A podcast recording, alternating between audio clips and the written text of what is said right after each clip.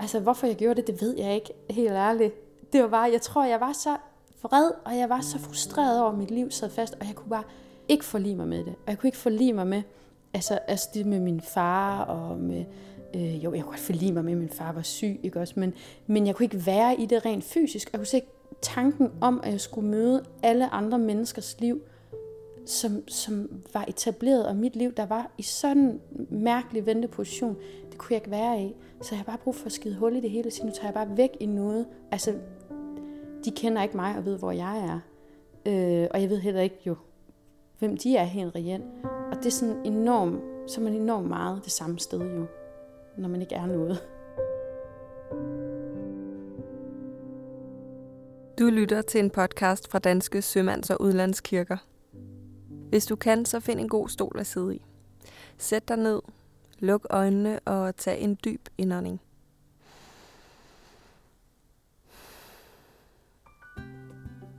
Forestil dig så, at du sidder sådan her, i stillhed og med lukkede øjne næsten hele dagen. Og ikke kun i dag, men hver dag. I mange måneder. Det føles måske lidt ensformigt eller bare lidt uvandt. De fleste af os lever jo et liv, hvor der er fart over feltet. Hvor der altid er noget, vi skal nå, nogen vi skal se, arbejde, der skal laves. Sådan var det også for Gunilla Knudsen indtil for få år siden – Dengang var hun lige knap 30 år og var tæt på at være færdig med sit kandidatstudie i teologi. Det er ikke fordi, jeg har levet sådan et liv i overhandlingsbanen, det har jeg overhovedet ikke. Men jeg tror, jeg som mange andre mennesker i dag har haft alt for meget i løbet af ugen. Og er dårlig dårligt til at sige nej. Det er der ingen tvivl om. Men jeg tror egentlig, det er jo meget det der med, at det var ustruktureret, og jeg tror ikke, jeg havde så meget overblik over det der med, at man egentlig brug for at restituere lidt. Altså sådan, der, der er et vis antal ting, man kan lave i løbet af en uge, og så er der sådan nogle ting, jo man skal få gjort i sit liv, for, for at få en eller anden form for rutine, og, og så tror jeg bare sådan ret tilfældigt proppet mange ting ind.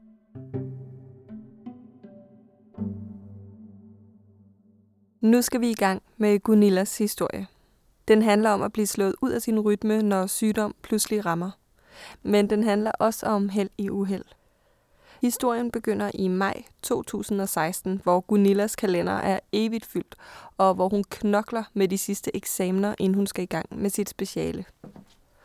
Det er en ganske almindelig tirsdag, og Gunilla har løftet blikket fra bøgerne og fra computeren og har forladt sin lejlighed i Aarhus. Hun går ned i den lokale Rema 1000 for at handle.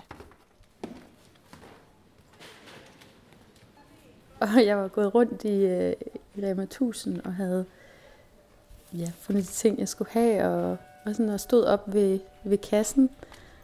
Øhm, og så fik jeg det dårligt, men det gik ikke egentlig ret hurtigt. Det er jo tit det, der er, når man besvimer, så kan man jo nærmest ikke huske, hvornår man, hvor dårligt man havde det, og hvornår man fik det dårligt, og hvornår man besvimede. Så det skete egentlig bare ret hurtigt, at jeg bare faldt om. Og så vågnede jeg, og var meget konfus. Jeg kunne ikke sige noget, og det eneste, jeg bare kunne høre i baggrunden, det var en, en kvinde, der sagde, smid vand i hovedet på hende. og jeg kan huske, jeg tænkte indeni, for jeg kunne ikke sige noget. Ej, please lad være.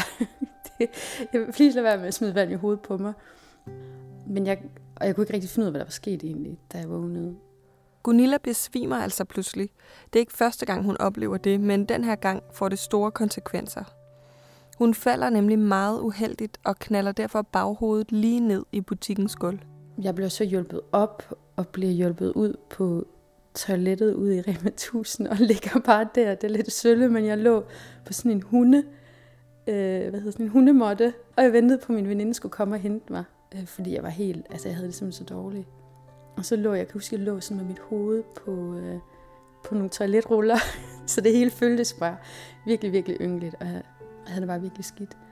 Hendes veninde henter hende, og de to tager til skadestuen sammen. Gunilla har det skidt. Hun er svimmel og utilpas, men der er også nogle andre tegn på, at der er noget galt. Da vi sidder og venter på at skal ind til lægen, og jeg, plejer, jeg er egentlig ret, ret høflig, men så er der en mand, der rejser sig op, og så går jeg bare over og tager hans... Og det, det var faktisk det, det er meget pinligt, men det var sådan en ældre mand, der havde det ret dårligt, og jeg går bare og tager hans stol, så han ikke har noget sted at sidde. Og jeg tænker ikke rigtigt over det. Jeg kan se på min veninde, hun kigger lidt mærkeligt på mig, men fordi sådan, min hjerne tænker bare ikke, som den plejer at gøre. Og det er sådan først bagefter, når han kommer over, og han finder sig en plads til sidst, ikke? Øh, at jeg sådan tænker, hold op, hvor var det uhøfligt af mig, at jeg bare tager, tager hans plads. Da det bliver Gunillas tur, laver lægen en pupilundersøgelse, hvor han lyser med noget lys ind i øjnene på hende. Han trykker også på hendes kranie og lytter til hendes beskrivelse af symptomerne, inden han fælder sin dom. Gunilla har fået hjernerystelse. Det er egentlig lidt tidligt at stille den diagnose, så han kan ikke sige noget med sikkerhed. Men han giver hende i hvert fald besked på at tage hjem og hvile sig og se tiden an. Så jeg blev hentet af min, min mor. Jeg boede i Aarhus der, og mine forældre boede i Nordjylland. Så de, hun kom og hentede mig, fordi at jeg kunne ikke lide at være alene. Og så kom jeg hjem, og så kan jeg bare huske, så, så tror jeg, sov jeg bare de første tre dage nærmest, og var sådan helt, helt væk, helt zombie. Man kan aldrig sige jo, hvor lang sådan en jernrystelse vil tage, så jeg tror, jeg, havde, jeg kendte flere, der havde haft en meget langvarig jernrystelse, men jeg vidste ikke sådan helt, hvad det gik ud på, og hvad det vil sige, men bare, at det kunne være virkelig lang. Så jeg havde sagt til mig selv, det kan jeg huske, da jeg lå der hjemme i sengen hos mine forældre, det tager den tid, det tager. Og det tror jeg var en ret stor hjælp for mig egentlig. Men jeg tænkte, det kunne være alt fra en måned til måske et halvt år eller sådan noget. Men jeg vidste ikke, hvad, hvad, hvad selve udfordringen ville være ved at have en jernrystelse. Men det finder hun desværre hurtigt ud af. For de første dage laver Gunilla næsten ikke andet end at sove. Altså der er sådan en helt zombie-tilstand, og det vil jeg sige, egentlig meget lang tid har jeg det som om, for der er mange, der spurgte mig, om jeg kedede mig, men det gør man egentlig ikke. Men, altså, det er sådan ligesom om, der er lagt et låg på, hvor meget øh, hjernefunktion der er, så man keder sig ikke, fordi der er slet ikke den øh, kapacitet til at kunne kede sig, fordi man simpelthen bare ikke har overskud til det. Så jeg, jeg, det er egentlig de første, jeg tror, det gjorde, efter tre dage, der kunne jeg gå en tur rundt om huset. Det var sådan det, jeg kunne. Og så var jeg sådan smadret for resten af dagen. Derfor er det ret tydeligt, at Gunilla bliver nødt til at blive boende hjemme hos forældrene i Nordjylland. Studiet bliver sat på pause, og ugerne går. Først halvanden måned efter kan Gunilla begynde at høre lidt musik, men kun meget lavt. Fjernsyn er helt udelukket, og først flere måneder efter ulykken kan hun begynde at læse en lille smule af gangen. Så det jeg primært gjorde, det var, at jeg var, var i stillhed og lå. Og så øhm, lå jeg meget udenfor, kan jeg huske lå med sådan en tæppe, for det var ret koldt på det, i den sommer. Det. Øh, og så lå jeg bare og kiggede op på skyerne, og det kunne jeg bruge flere timer på, og det føltes som fem minutter. Og så, så, det, var, så det var egentlig primært det i, jamen, i flere måneder, jeg gjorde. Og så var det lige så stille, det der så blev puttet på, men det var sådan noget som gåture. Øh, lidt mere snak altså sådan samtaler og sådan, men ikke så meget med folk udefra, det kunne jeg ikke overkomme. Det var familie, mine forældre og, og sådan den nærmeste familie.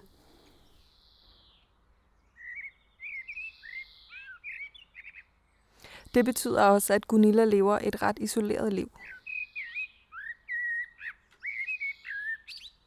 Jeg kan slet ikke sådan være i relationer. Altså, jeg kan slet ikke mødes med folk og være sammen med dem, fordi jeg bare har det så dårligt. Den, altså, den jeg sådan nærmest i starten kunne snakke allerbedst med, det var min mormor. Fordi det, der er bare noget i, der er virkelig en anden ro og et andet, altså sådan et andet samvær, når man er sammen med folk, der er ældre mange gange. Det var det i hvert fald med min mormor. Øh, så, så det, var, det, sådan, det var det, jeg kunne være i, og det var også det, jeg selv, hvor jeg også kunne være mig selv egentlig der. Så jeg skulle ikke hele tiden sådan sidde og tænke på, at jeg ikke kunne være med, og jeg, ikke skulle være, jeg var utilstrækkelig i det. Så for mig var det meget, det sociale var med mine forældre og min mormor, og så selvfølgelig andet familie, der kom hjem. Fordi det var sådan meget hverdagsagtigt, og der kunne jeg selv styre. Der skulle jeg ikke tænke over, hvordan jeg var i relationerne. Der kunne jeg bare gå ind og ud, og jeg kunne bare sige, nu går jeg ind og lægger mig, nu, nu er jeg dårlig, eller sådan noget. Og der er altså ikke noget at sige til, at Gunilla har brug for ro, for hendes symptomer har efterhånden udvisket enhver tvivl om, hvorvidt hun har en hjernerystelse eller ej. Altså jeg kunne ikke huske så godt, øh, jeg havde virkelig meget tinnitus. Jeg havde sådan tre forskellige tinnitus. Den ene var sådan ligesom sådan et stort toghorn inde i mit hoved sådan hele tiden, og jeg havde kronisk hovedpine, og jeg havde koncentrationsbesvær. Og så oplevede jeg lige stille at de fortog sig meget, meget, meget altså stille og roligt de der symptomer. Men hvis jeg så ramte en mur, og det var ikke altid til at sige heller, hvad der, hvad der gjorde det, så kunne jeg ligge tre dage, hvor jeg bare sådan tænkte, øh, så forsvinder det nogensinde, de her øh, symptomer. Jeg tror på den ene side, helt ærligt, så var jeg fordi jeg havde den her følelse af, at jeg var lidt, øh, det lyder mærkeligt, men sådan lidt smådum. Så sådan noget med så bekymringerne på den måde, sådan, det var ikke helt det samme. Fordi jeg var sådan, øh, jeg var lidt naiv, sådan lidt happy-go-lucky-agtig. Og jeg tror, altså jeg har fået forklaret det, fordi at der er sådan, at de der forskellige kognitive stadier øh, for hjernen, altså sådan noget med, og, og noget af det højeste, det er ironi og analyse og tænke abstrakt. Og det var der altså ikke noget af overhovedet. Øhm, så, så på en eller anden måde, så var det mere, der kunne komme sådan nogle øjeblikke i, de, i den første periode, hvor jeg kunne blive frustreret over min situation, og hvor, og hvor at det der med, at, at det var sådan nogle meget konkrete ting, for eksempel, hvis jeg skulle, at jeg kunne være sammen med folk i så lang tid ad gang, og hele tiden være hæmmet.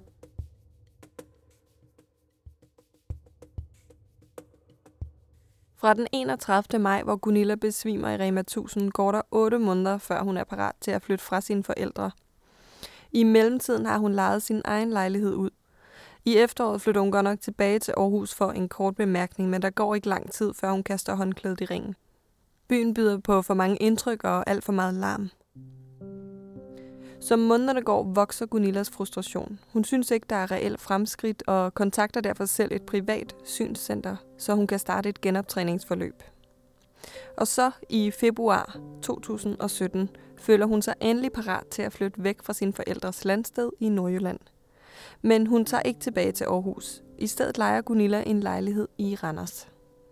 Hun er langt fra færdig med sin genoptræning, og symptomerne styrer fortsat hendes dag men hun savner at være i gang, og derfor genoptager hun sine studier. Det går langsomt, men den sommer lykkes det hende at få afleveret de sidste to opgaver inden specialet. Alligevel er hun mere frustreret end nogensinde før.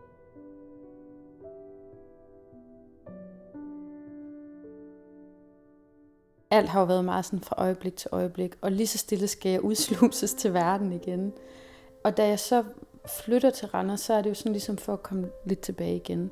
Men det er så også en periode, hvor der kommer til at ske mange andre ting, som oven i øh, hele det her med at skulle komme sig over, at man, sidder, at, at man har været, blevet, været syg i så lang tid, man ikke ved, hvor man er på vej hen, og ens venners liv kører videre. Og, og øh, jeg har egentlig haft sådan en meget positiv tilgang til at være i det den første meget lange periode. For det var også min måde for at kunne cope med det. Sådan, og, og det gav mig helt vildt meget ro i det, og det var blandt andet noget, jeg lærte af min mormor. Og hun bliver så syg, hun bliver indlagt, og det går meget, meget hurtigt. Øh, hendes sygdomsforløb, fordi hun har, hun har været meget sådan fremskreden kraft. Så hun dør kraft i februar, lige da jeg også flytter. Og jeg tror sådan, for mig, alle de forskellige komponenter gør så også, altså jeg tror på den ene side, så sørger jeg jo lidt over det tab, jeg har i mit eget liv. Men så har jeg i den periode, der bor Randers, også meget altså sorg over, at hun dør, fordi hun jo fulgte mig til det det halvår. Og hun jo egentlig virkelig var en del af min historie, hvor det var meget svært der. Og så også oveni, så får min øh, far konstateret kræft i, det har været en gang i foråret. Så alle de der ting eskal, eskalerer jo lidt oveni hele min egen proces med, at jeg skal finde ud af, jo egentlig at komme tilbage til en hverdag. For når man er inde i sådan et lukket rum, som jeg var hjemme med mine forældre, det kan der være nogle meget sådan klosteragtige tilværelse i. Det kan være meget flot egentlig, fordi man har bare så meget ro til at være i det. Men det sværeste er jo på en eller anden måde, man skal tilbage igen. Så hele den periode, der er der, det er virkelig sådan en, ja, det er jo, det er jo meget sådan, det er jo egentlig afmagt på det yderste. At jeg afmægtig over for min egen situation, og at jeg mistede min relation til min mormor, og, og så uvidstheden omkring min fars, hvor, hvor alvorligt min fars sygdom er egentlig. For det ved vi ikke jo, lige da han får det konstateret. Det er jo sådan først noget, man stille og roligt finder ud af. Og da Gunilla oven i hatten må aflyse den sommerferie, hun har planlagt i Paris, på grund af en lungebetændelse, er det dråben, der får bæret til at flyde over. Og det kan jeg bare huske, der bliver jeg bare så æderspændt vred på sådan lidt. Det kan bare ikke passe Det passe, jeg skal vide med at ryge i sådan noget lort. Øhm, så jeg vågner sådan en morgen, da der bor i Randers i, jeg tror det har været i august eller sådan noget, og så tænker jeg bare, fuck det. Nu bestiller jeg bare en rejse et eller andet sted hen, så jeg bare finder en billig flybillet til London. Og så køber jeg den, og så skriver jeg til KFUK. Som er et hostel, der ligger i en gammel herskabsvilla. Det er faktisk dansk, og også en del af danske sømands- og udlandskirker. Gunilla booker fem dages overnatning og tager så afsted.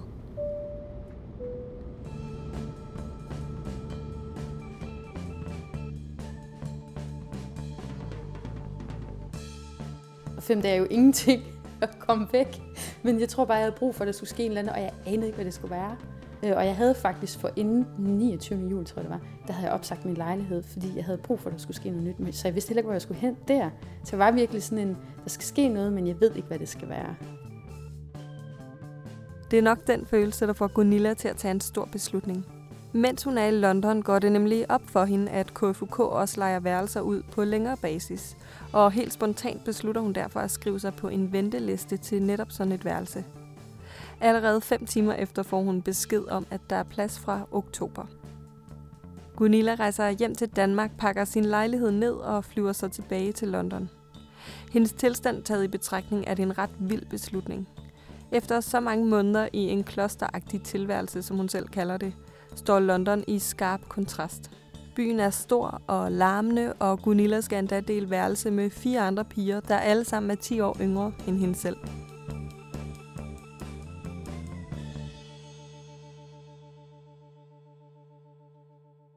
Og der var ikke andet end larm. Hele tiden. Altså sådan på, på godt og på ondt. Og i byen er der også hele tiden larm. Det er jo for langt ude. Altså, sådan, altså, jeg, altså hvorfor jeg gjorde det, det ved jeg ikke. Helt ærligt.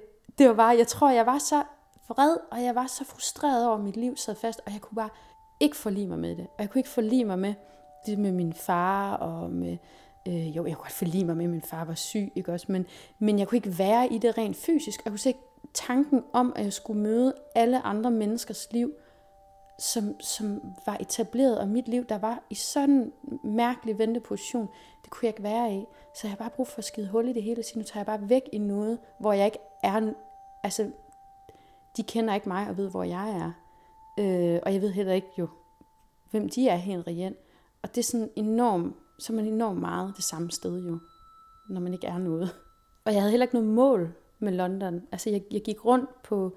Jeg gik, jeg, jeg tror aldrig, jeg har gået så meget i mit liv. Altså, jeg gik øh, rundt i... Vi boede i Hampstead der, som er sådan for de rige og kendte.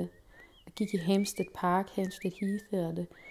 Hver formiddag gik måske en halvanden, to timer. Bare for at gå tingene ud af kroppen. Så stik imod alle odds er det godt for Gunilla at være i London.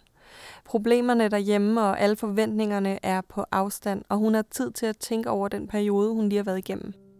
Og en søndag over morgenmaden på KFUK fortæller en ansat fra stedet, at hun senere på dagen skal til gudstjeneste i den danske kirke i London. Hun inviterer Gunilla med, og de to tager sammen til kirken, som ligger 20 minutter væk. Jeg havde, været, jeg havde faktisk været i nogle forskellige andre slags kirker, for jeg var for lidt sådan et fagnørdet nysgerrig efter, hvordan er kirken i London.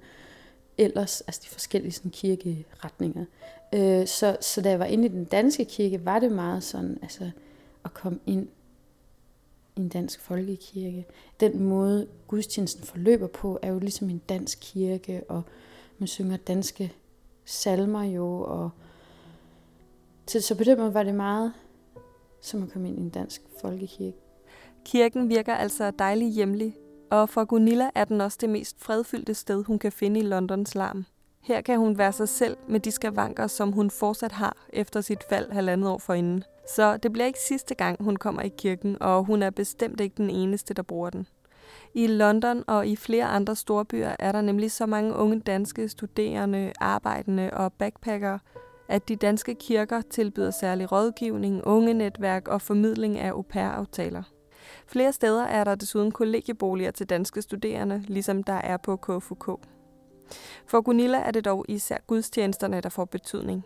Og især en søndag bliver hun særlig ramt af præstens ord. Og der taler præsten omkring at spille tiden af det. Altså hvor vigtigt det er at kunne spille tiden. Fordi at meget af den tid, man føler, man har, det er ikke noget, man føler, man har givet. Det er noget, man har en rettighed over. Altså det, sådan lever jeg også selv mit liv. At jeg føler, at, at jeg har ret til den tid, jeg har, hvordan jeg skal forvalte den og økonomisere den. Og, og alt, alt er jo ligesom spildt tid. Øh, på, forstået på en negativ måde, tror jeg for mange af os, at, at man når aldrig nok. Man tænker altid over, hvad man kunne have, have noget anderledes ting.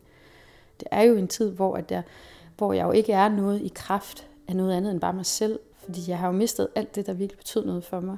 Altså min intelligens og... Øh, altså meget den person, jeg er også bare med sådan noget med, med humor, ironisk humor og sådan noget. Det har jeg heller ikke, det forstår jeg ikke.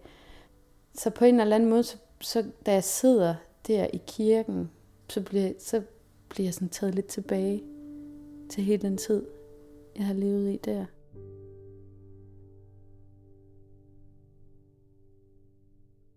Efter fire måneder i London beslutter Gunilla lidt modvilligt at tage hjem til Danmark. Hun skal skrive sit speciale færdig og har brug for mere ro, end hun kan få på det delte værelse på KFUK. Øh, jeg kan huske, at jeg gik ned uh, Piccadilly Street, mener der er, forbi The Ritz, der hvor Hugh Grant går i Notting Hill. Og han er ulykkelig over. Julia Roberts bor jo derinde uh, på Ritz. Og jeg går bare ned igennem den gade der, der hvor Hugh Grant gik, og så græd jeg bare, gik ned mod Green Park. Og så sad jeg på en bænk og snakkede med min søster og tude over, at jeg skulle hjem og forholde mig til alle det her, jeg bare ikke gad forholde mig til.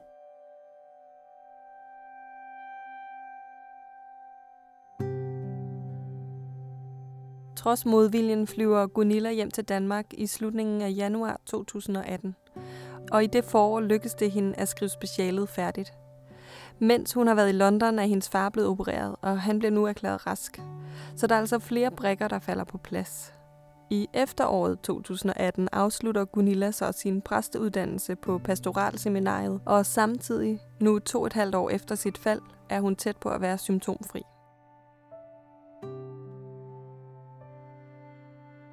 Man kan sige, at hele den lange proces, der har været i de to og et halvt år, har været en proces til at lave et nyt liv. Så jeg har også lært, hvad jeg kan, og hvad, hvilken måde, der er sundt at leve på. Så det tror jeg så med til, at jeg ikke har varig men, fordi jeg har ligesom fået øh, forlagt en ny hverdag.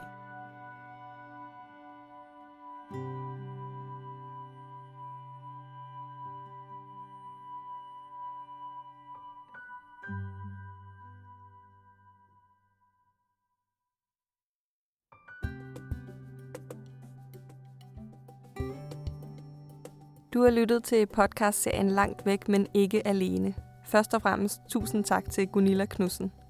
Historien her er produceret af Danske Sømands- og Udlandskirker i samarbejde med forlaget Eksistensen. Og det er den i forbindelse med 100-året for etableringen af Dansk Kirke i udlandet. Tilrettelæggelse af Anne Melgaard, musik af Rasmus Svicki, produktionsassistent Steffen Ryl Støjtel, klip og mix af mig. Mit navn er Marie Enevoldsen. Hvis du kunne lide, hvad du hørte, kan du finde flere historier om de danske kirker i udlandet på iTunes eller i din foretrukne podcast-app. Du skal bare skrive eksistensen i dit søgefelt. Du kan også finde de i alt 10 podcast på www.dsuk.dk. Her kan du også læse meget mere om de 48 danske kirker i udlandet og om organisationen bag. Tak fordi du lyttede med.